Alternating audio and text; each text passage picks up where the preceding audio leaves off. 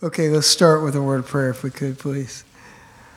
Our Father, we do give praise to your name for the great opportunity we have to come and to look into the words of Ezekiel again this morning. Thank you for how your scripture has given us a clear picture of what is yet to be.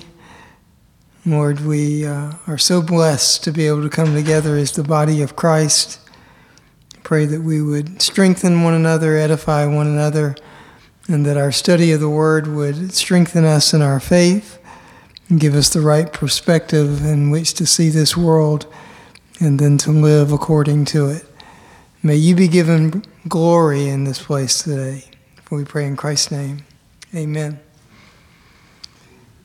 This is week number 44 in our study, and this Today will mark a significant milestone, I think, as we come to the end of our study in Ezekiel. So, um, we've been 44 weeks walking through, all the way from Genesis through um, this book of Ezekiel. And you'll remember that, I mean, the first 33 chapters of Ezekiel we took very quickly um, as we just looked at how Ezekiel was talking about the impending doom uh, for Israel, well, for Judah, really. And in that, um, we went very quickly, and not only did Nebuchadnezzar destroy Israel, but he also destroyed all the lands around Israel, all the way, really all of the Middle East, and pushed down even into Egypt, taking all of those lands and taking them captive and leaving them desolate. But then, beginning in chapter 34, we've slowed down. We've gone verse by verse because from 34 through 48 is what I believe is the future kingdom of Jesus Christ, the millennial reign of Jesus Christ that's detailed over in Revelation chapter 20. And we even saw in verses chapters 38 and 39 the war that's detailed in Revelation 20 after the millennial reign. All of that is contained in this book of Ezekiel. And if you don't study Ezekiel, you lose perspective of all those things. Um, because only here, other than Revelation 20, are these things spoken of. And so we've taken our time and gone slowly through this, mainly so we can see what happens to the land of Israel that God promised to Abraham, Isaac, and Jacob. And that's been our focus, that's been our reason for going through all of this. And we'll talk a little bit about that at the end today. So we looked very quickly at the end of chapter 47 last week, where in the last 10 verses or so, God um, describes the land that is going to be Israel's during the millennial kingdom. And he gives the very specific outline of those lands and um, just kind of lays it out there. And then I know you understand this, but Jacob, who was renamed Israel, had 12 sons. And those 12 sons are the tribes of Israel. But when you look at the details, even here at the end, there are 13 tribes because David was given a double portion, um, his sons Manasseh and Ephraim each getting a portion. And so there's really 13 tribes as you look at the division of this land because the Levites didn't get any of the land. They, they are allowed to live on it, but they don't possess it as their own possession. So there are 13 tribes that are described over here in Ezekiel and that's significant that um, God had always planned to divide this land according to what we see here in Ezekiel. That was all in his grand plan from the very beginning. Sorry, I said David, didn't I? I meant Joseph had two sons, um, Ephraim and Manasseh. Um, so, all the way back to even when Jacob was alive, there were really 13 tribes. And did they know that the tribe of Levi wasn't going to get any land? Um, maybe, maybe not. Um, we saw that a little bit when we were in Joshua of them taking property and lands being given, um, but never through all of that study did we see the entire land of Israel being under control of Israel. It was very clear as we went through Joshua that it, Joshua on his deathbed says that you need to continue to take land, you need to continue to be patient and let God give it to you as he had said, little by little. And Joshua, while laying on his deathbed, already knew that that would not happen because God, in the, in the um, when he visited both Moses and Joshua, told them that they're not going to obey me, that they're going to go astray as soon as Joshua is dead. And so Joshua, laying on his deathbed, giving them the right instructions, knowing they were not going to follow them. And so, never in all of that history that we walk through did we see Israel taking all the land. And even when you get to the three kings of Israel, uh, Saul and David and Solomon, the only three kings over united Israel, never did they take all of the land that was available to them that God had promised to give to them. And then, of course, after Solomon, the kingdom splits into two the northern and the southern. The northern, 150 years later, goes into captivity. And then we get to Ezekiel, and we see the destruction of the southern kingdom of Judah um, being con- you know, totally wiped out. And so, in all of these things, our purpose has been to understand about the land that God promised to Abraham, Isaac, and Jacob. And here in this chapter, we get details about that. We, I mean, you have to go all the way to the last chapter of Ezekiel before you get those details. And so that's why we've walked through this book verse by verse. Go ahead.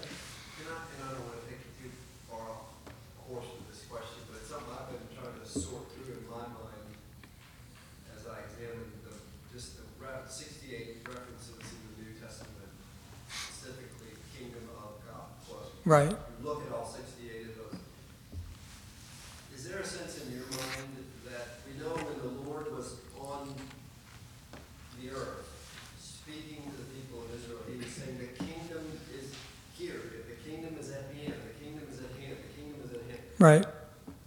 And there's no doubt that, that there, there is a, a the spiritual kingdom, the believer, is here right now. Is it, have you ever thought about in the millennial reign, there is a, a, a physical manifestation of the kingdom of God Mm-hmm. in Israel. And yet outside of Israel, there are those that will not inherit the kingdom of God because you run across the passage in Romans 15, right? Yet you see that flesh and blood will not inherit the kingdom of God, but yet in this millennial reign, there is this kingdom with Christ reigning and the saints ruling with him, reigning with him. And yet outside of Israel, by all appearances, there is an awful lot that looks like the world we're currently living in. And then there's the ultimate kingdom, right? The, the new Yeah. heaven and the new earth. And how, how do you Well, I look at it. I look at it this way. I mean, the kingdom was at hand when Jesus Christ was here because the King was here, right? Right. A- And, I mean, he was the King even in his flesh as a man. But you know, Paul, in writing to the Colossians, he said, uh, "Thanks be to God that He has transferred you from the kingdom of darkness, and- or from the um, yeah, what is that? Um, transfer you from the. It doesn't say kingdom of darkness, does it?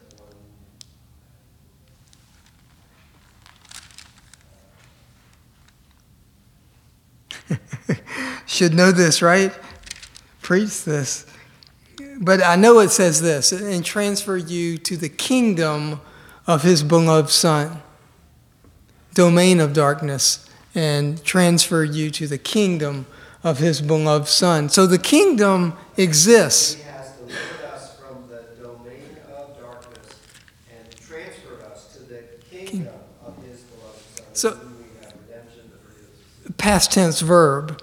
So if you place faith in Jesus Christ, you have been moved from the domain of darkness to the kingdom of his beloved Son. So the kingdom has to exist now right? Because Paul is writing about it existing now. So there is a kingdom of God that is exists but is not manifested on this physical earth in the way that it will be in the millennial kingdom in the millennial kingdom, and the reason for this, the reason that God does it physically, I believe, in the millennial kingdom is for vindication of his name. Because he gave promises to Abraham, Isaac, and Jacob. And if he doesn't fulfill them, then he's a liar, which was not possible. Well, there's two pieces to that. There's the land promise, but then, and then there's the promises to Israel. But then there's the, the mandate to Israel to take it to all the nations. Right? And then what we see in the church is the actual manifestation of the election of the saints that are the inheritors of that kingdom. So it is literally building and revealing the kingdom, but citizens Right. that are, that are part of that promise. And, and if you think about it, the apostles were all Jews. And so the reason you and I believe today, by the ordination of God, He dispersed them, but it was Jews who took the message. So they did fulfill what God said they would do, which is take the, the, the word, take the kingdom to all nations. That has been done. But it took God's ordained plan in order to accomplish it. Which was bringing disaster into Israel. Right. And, and the, How God's hand works. well, and the reason for that judgment is for punishment of the Israelites for all not being obedient to God. And even, you know, people get hung up on um, the Romans 2, where it says that all those who are Israel are not Israel. And they get bound up in that and what that means the church has replaced Israel and all these other. Well, think about it. Even here in Ezekiel, at the very beginning of the establishment of the millennial kingdom, God judges one sheep, that's an Israelite, against another, calls out the leaders and those who are fat and have trampled the water and pushed others with their horns, not true believers, and removes them from the land of Israel and from the kingdom. So even there, you see the fulfillment of what is written over in Romans, where it says that all Israel is not Israel. You even see it here in Ezekiel, where God calls out. So it's, not like you have to, as we've talked many times, let the New Testament interpret the Old Testament. You don't have to do that, because that's not what the scriptures do. The scriptures, that's right. I mean, it's, it's all in the Old Testament. You couldn't see it clearly. They saw it only dimly, no doubt.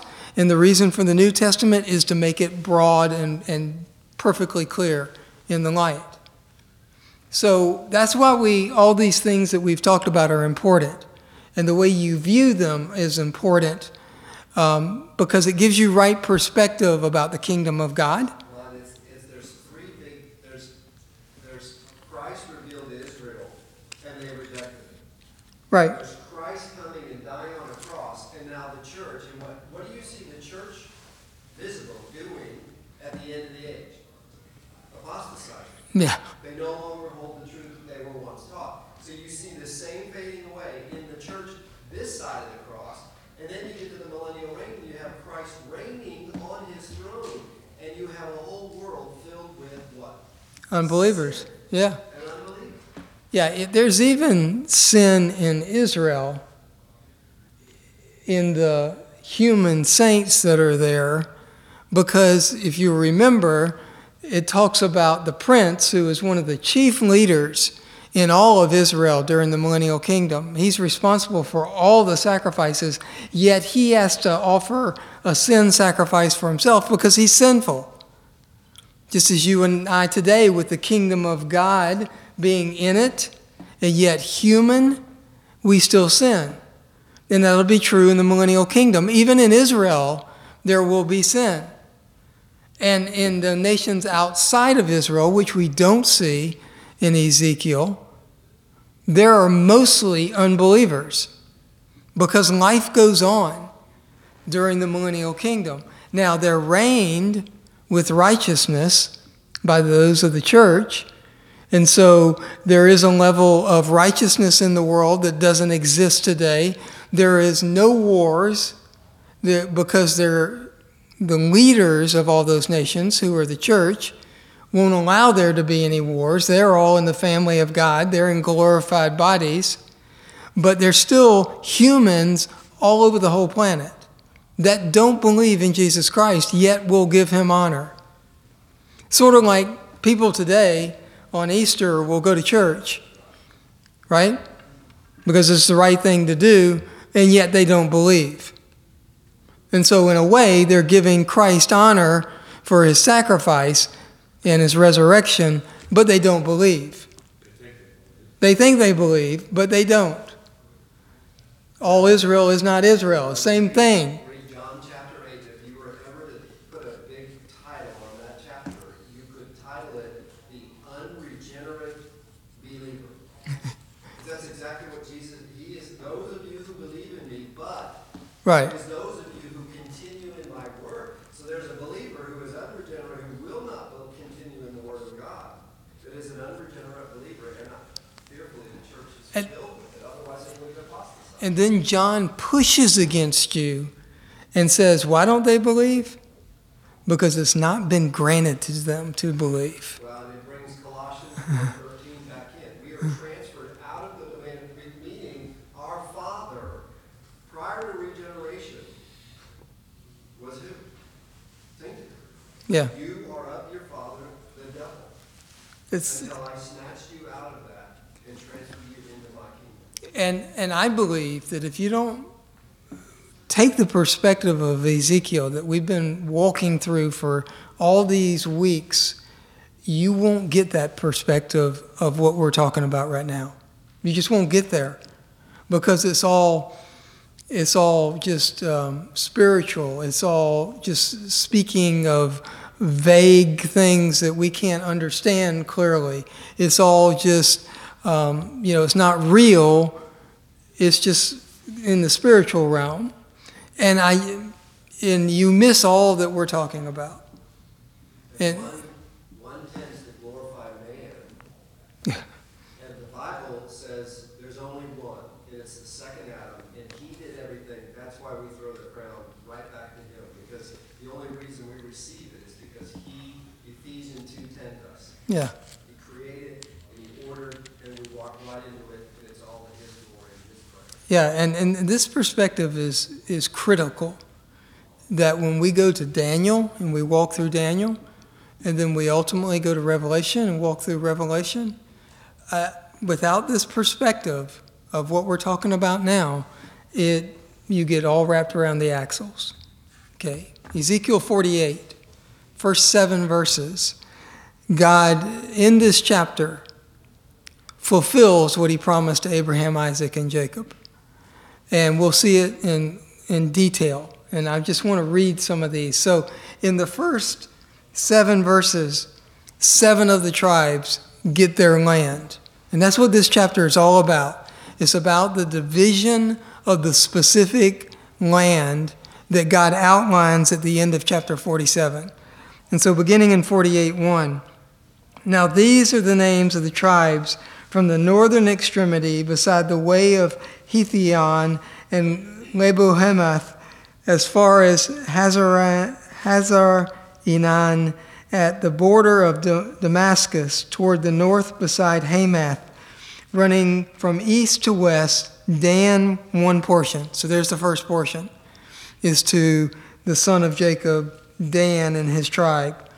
Beside the border of Dan from the east side to the west side, Asher, one portion. Beside the border of Asher from the east side to the west side, Naphtali, one portion. Beside the border of Naphtali from the east to the west side, Manasseh, one portion. Beside the border of Manasseh, from the east side to the west side, Ephraim, one portion. Beside the border of Ephraim, from the east side to the west side, Reuben, one portion. Beside the border of Reuben, from the east side to the west side, Judah, one portion. So you see, two of those tribes are the sons of Joseph Manasseh and Ephraim. Those two replacing the tribes of Joseph and Levi, so that you still remain with 12 tribes. Okay, and here seven of them are given their land. The reason Dan's is described in detail as it is is because Dan is in the northernmost extreme of the land. And so he has to, God has to outline what is the northern border of Dan. He then moves southward through six other tribes, and he doesn't have to give much detail because they're bordered by their brothers' borders. And they just keep going southward all the way down to Judah. East and west, they're bordered by bodies of water. On the west side, by the Mediterranean Sea. On the east side, by the Sea of Galilee, the Jordan River, and the Dead Sea. And so that's the east to the west. So you don't have to give much detail because there's water there. And so that's what God does. And He, he goes through these tribes specifically, saying, This land is yours. Now, He then goes into the 25,000 by 25,000 cubits because that's what's next to the south. So for a moment, skip over that special land and you move down to verse 23 and you see the other five tribes given. As for the rest of the tribes, from the east side to the west side, Benjamin, one portion. Beside the border of Benjamin, from the east side to the west side, Simeon, one portion. Beside the border of Simeon, from the east side to the west side, Issachar, one portion. Beside the border of Issachar, from the east side to the west side, Zebulun, one portion. Beside the border of Zebulun, from the gate, from the east side to the west side, Gad, one portion. And then he gives the southern border of Gad again, because that's the extreme southern border of Israel. And so, again, it's not a body of water there. He has to detail the cities of which belong to Gad and those which don't. So, God gives the northern border, the southern border, and then you got water on the east and the west. And you notice he very specifically gives to each of these one portion. And you go, well, why? So what? What's important about that? Well, I'll come back in just a second. The verses that we skipped we don't really need to spend much time. That's verses 8 through 22, because we've talked a lot about these verses. This is the 25,000 cubits by 25,000 cubits. I believe somewhere around eight and a half miles by eight and a half miles of area where the northern 10,000 by 25,000 goes to the Levites. The next 10,000 by 25,000 goes to the Zadokian Levite priests. Those are the ones who minister near to God in the middle of their land, right smack, smack dab in the middle of the 25,000 by 25,000 cubits is the, the tabernacle, the temple that we spent many verses looking at. So, right in the middle of the Zadokian um, land is where the temple is. So they don't have to go very far to go to work. They just walk to the temple. And then the Levitical priests who minister in the temple but not near to God, they live to the north a little bit. And then the last 5,000 acres to the south is the city. And, you know, we don't see the name of the city until the last verse of Ezekiel. So we'll look at that today. But that city is 4,500 cubits by 4,500 cubits. And then on the outside of that, there's 250 cubits of clear land. So you get 5,000 cubits if you add 4,500 to 250 and 250. So their land is 5,000 cubits by 25,000 cubits. And the land on each side of that city is used to grow crops. And the ministers of the city raise those crops. And we'll see that here at the end. So you've got this special portion of land that is not as big as the other portions of land, but it's holy unto God. And the Levites live there, but it's not their land, it's God's land. It's called God's portion as you walk through these verses and you see it detailed. And then on either side of that, because as we said, that's only eight and a half miles or so, the, the, if you go from the Mediterranean Sea all the way over to the Dead Sea, is 45 to 50 miles. So there's a lot of property on the outside of that 25,000 acres, or 25,000 cubits by 25,000 cubits. And you remember that belongs to the prince. That's where the prince keeps all his tribes. That's where he apparently has a bunch of barns that he puts grain into because all of Israel brings him grain. You remember, according to those measures that we saw a couple of chapters ago, it's not a lot per person, but you got so many people and the land is so abundant that what they bring to the prince is plentiful, more than enough for him to provide for all the sacrifices that take place in the tabernacle. And so we've seen all that system. We don't need to spend a lot of time walking through those verses again because they, they say the exact same thing. Matter of fact, we referenced some of these verses as we were going through the other sections of Scripture that speak about this 25,000 by 25,000. So all of that in, is in chapter 48. So those specific portions of God, portions of the tribes, portions to the um, prince are all detailed in 48. And there's a reason for that. You read through all of this, and you see the division of the land, and yeah, it's detailed, and you just kind of read it and say, okay, we understand what is happening here, right? I mean, we understand how the land would be divided. Each tribe would have its own land, that the temple would be in the middle, that the people would come to the temple to worship, that you had four festivals during the year. I mean, we understand all that. That's just what is happening. And as I've said, these last eight chapters of Ezekiel, it's, it's really nine chapters of Ezekiel, are just descriptive of what happens in the millennial kingdom. Nothing actually takes place other than God entering the temple by the people. It's just descriptive of what happens, and it's just so much detail. And you go, well, why is this then significant? Why would we spend so much time and go through this? Painstakingly looking at the details. Because this is the fulfillment of the Abrahamic covenant. Nowhere previous to this chapter is all the land divided and given to Israel such that they possess it and live in it and control it and rule over it. Nowhere in all of Scripture does that happen except for here in this chapter. This is the fulfillment of the, of the promises that God gave to Abraham and then repeated to Isaac and Jacob. And without this chapter, God does not fulfill his promises to those patriarchs. So that's why it's significant.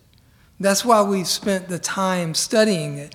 Because, I mean, there's a lot of debate today, right?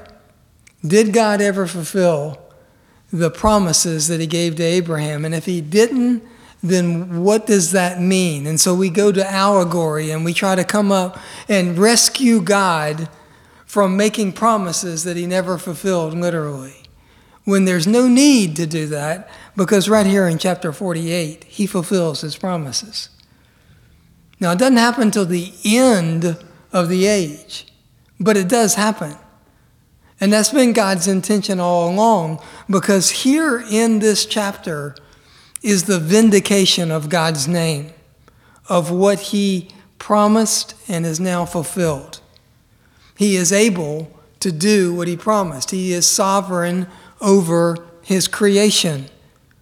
And yet he lets man play with it until you get to the end here. And then for a thousand years it's in your face, I am the sovereign of my creation, and you will give me glory, and you will respect my name. And that's what's going on here. For a thousand years, Israel lives on this land. Jesus Christ reigns from the city, and I'll show you why I believe that in just a second. And God is in the tabernacle, in the nave, and in the Holy of Holies. And people will come from the nations into this land for the specific purpose of giving the King of glory honor and recognizing him for who he is. And the reason they'll do that is because the church reigns over them and will lead them in parade to give him that glory. Go ahead. Doesn't the land extend all the way eastward to the Euphrates? It does, but that's desert. Yes. So, Now, well, and apparently even then, um, well, I think that's the land of Israel. Um, because de- is desert today also, but in this time it is plentiful. And remember the river that we talked about that flows from underneath the throne of God and flows to the east, stops at the Jordan River and the Dead Sea. It does not go all the way over to the Euphrates. So that land, I believe, even in this time, is uninhabited. There's no one living there. Now, clearly on the Euphrates River, there will be people living. There always have been. I think there will be here in this time because that's a very fertile area. But it's a long way from the Jordan River over to the Euphrates. Long way. You remember it took those who escaped from Nebuchadnezzar, only a few, in Jerusalem, it took them over a year to get to Ezekiel and tell him that the city is falling. So it's a long way, and it's a tough, it's a tough path. So, but this chapter is significant because it is the fulfillment of those promises given to Abraham.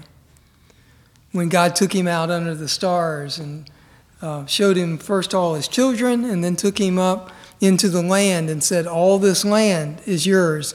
This is the land that's just been detailed. And so, if this chapter doesn't exist, God doesn't fulfill his promises. If the millennial kingdom doesn't exist, God doesn't fulfill his promises. And that's where you go to allegory, right? Many of our brothers and sisters have to run to allegory to save God because he didn't mean the physical land, he meant something that's spiritual. I don't think so. When you take a guy and you stand him on land and you say, Look over here, look over here, look over here, and look over here, and that land will be yours, it's unmistakable what he's saying. That we're talking about physical land. And you remember way back, chapter 34, 35, God says that He's jealous for the land. This land is special to God, and He uses it for His own glory here in the millennial kingdom.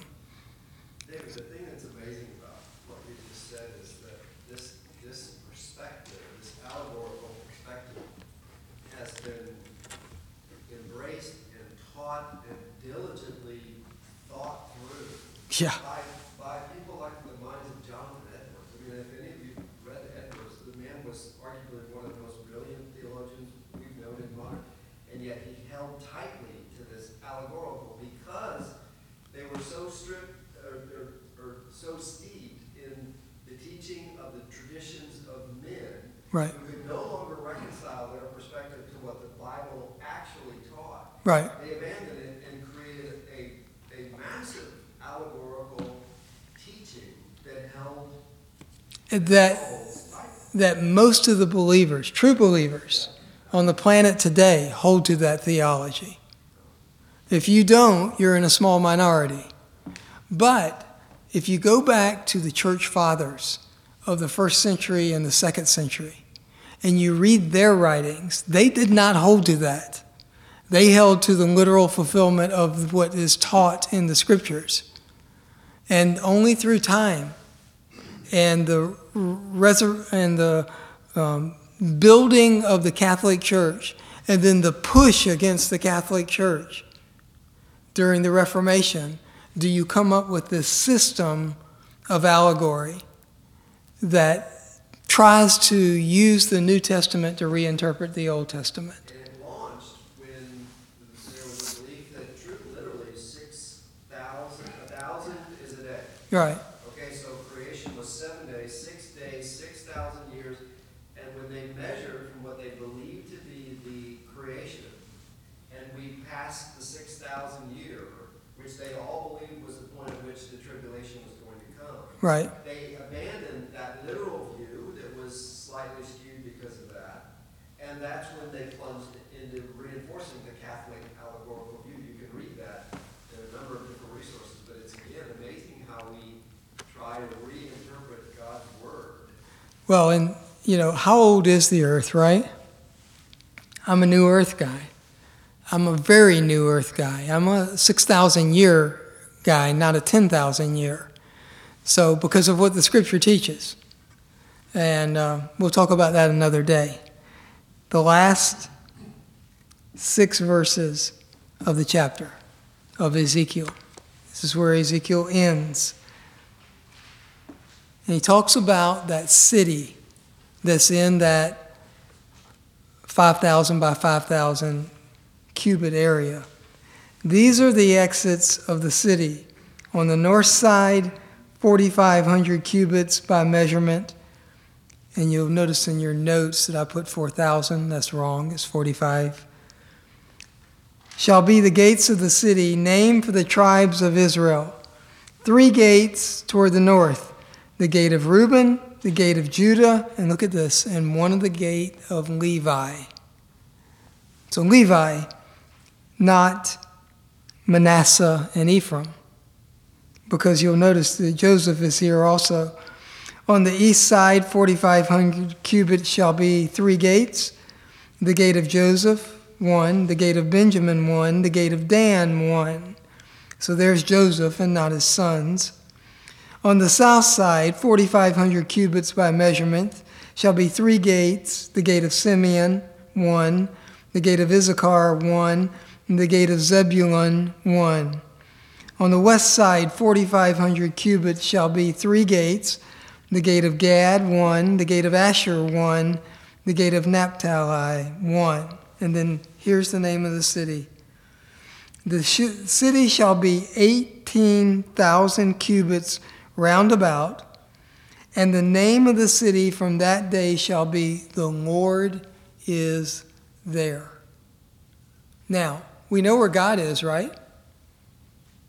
He's in the nave in the Holy of Holies because he came in through the eastern gates of the ta- tabernacle and took residence there. It says that he put his feet up there, just meaning that's his home.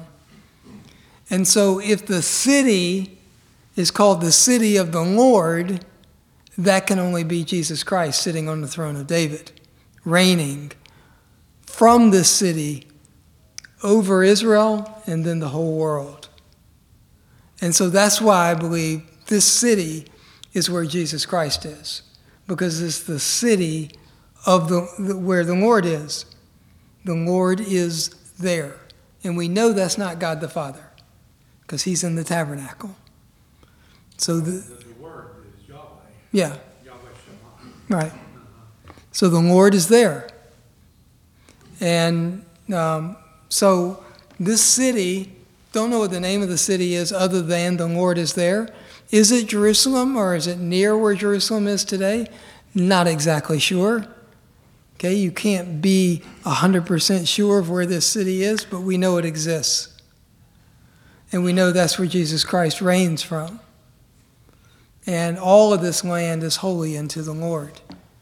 And so these are, this is a very significant chapter. This ties a bow on our study of God's land plan. What did God, why did God promise the land, And what did he ultimately do to fulfill his promises when he gave the land? Here it is, in living color. And this is what we spent 44 weeks leading to, showing that only here is this fulfilled. And without a millennial kingdom, a literal millennial kingdom, these promises are never fulfilled. When God stood Abraham on the land and said, Look around you, this is yours. Other than here, those don't get fulfilled. So we're done with this first portion of our many year study. So next week, we'll, Lord willing, move to the opening verses of Daniel. Now, I'll tell you that we won't actually get into the scripture next week if things go as I plan for them to go. We'll spend a couple of weeks doing kind of what we did at the beginning of the study of the land, laying out Daniel. Who wrote it? When was it written? What are the significant passages? What are the themes of the book? What are the difficulties in the book?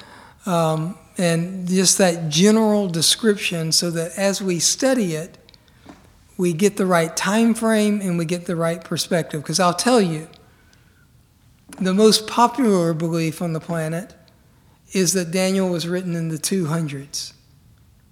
Daniel was not written in the 200s. It was written close to 600 BC, um, a little bit after that.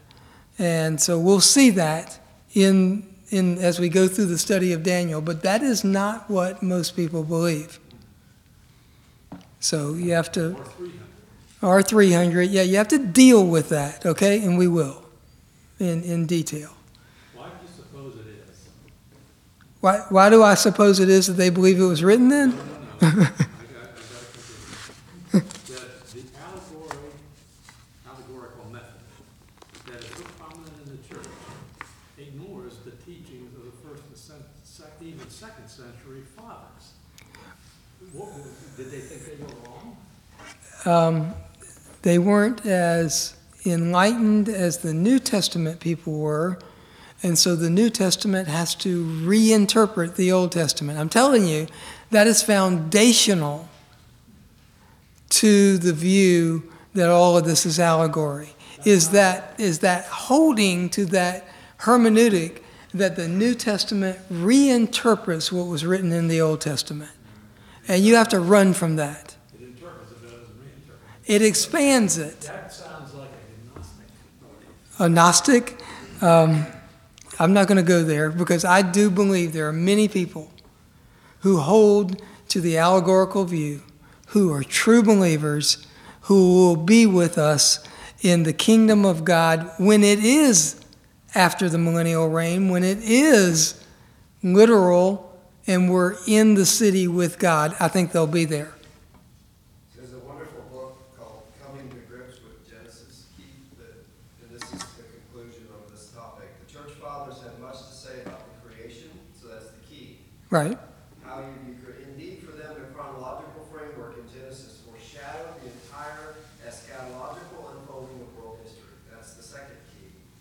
So Keith, that you're what they held tightly to this. They saw You're talking about the first and second century church fathers, yes. very clearly in their writings that the present and the future were implicitly anticipated in the beginning by the beginning of the created order set in motion by God and in opposition to the naturalism of their day. So there's where the war was going on in the early church fathers. Right. And it was this ushering in of the Catholic view that then when the 6,000 years were perceived to have not been accurate, the whole thing collapsed into this allegorical explanation.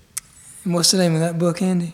Coming to grips with Genesis, wonderful, wonderful resource. Coming to grips with Genesis. Okay. Very good. They speak specifically about this issue of the six. Regardless of the differing hermeneutical approaches in Genesis one, the fathers held to the sex, septeta, millennial, typological, eschatological of the six days. The tradition among the fathers was that the creation occurred less than six thousand years in the past, and the world would end dramatically and ushered in the second advent, which would occur at the six thousand year mark. So they held to it very rigid, and then they tried to pick the time, Right, and that's when it fell apart. right. And you can't pick the time because no man knows of the day except for the Father. Now, I personally believe that Jesus Christ knows that day today. He didn't know it when he was on earth and he spoke those words. That was true. But he's in glory now, and I think he and the Father are just waiting for the right time. And he does know when the day is, but I could be wrong. Thanks for your time. We're done.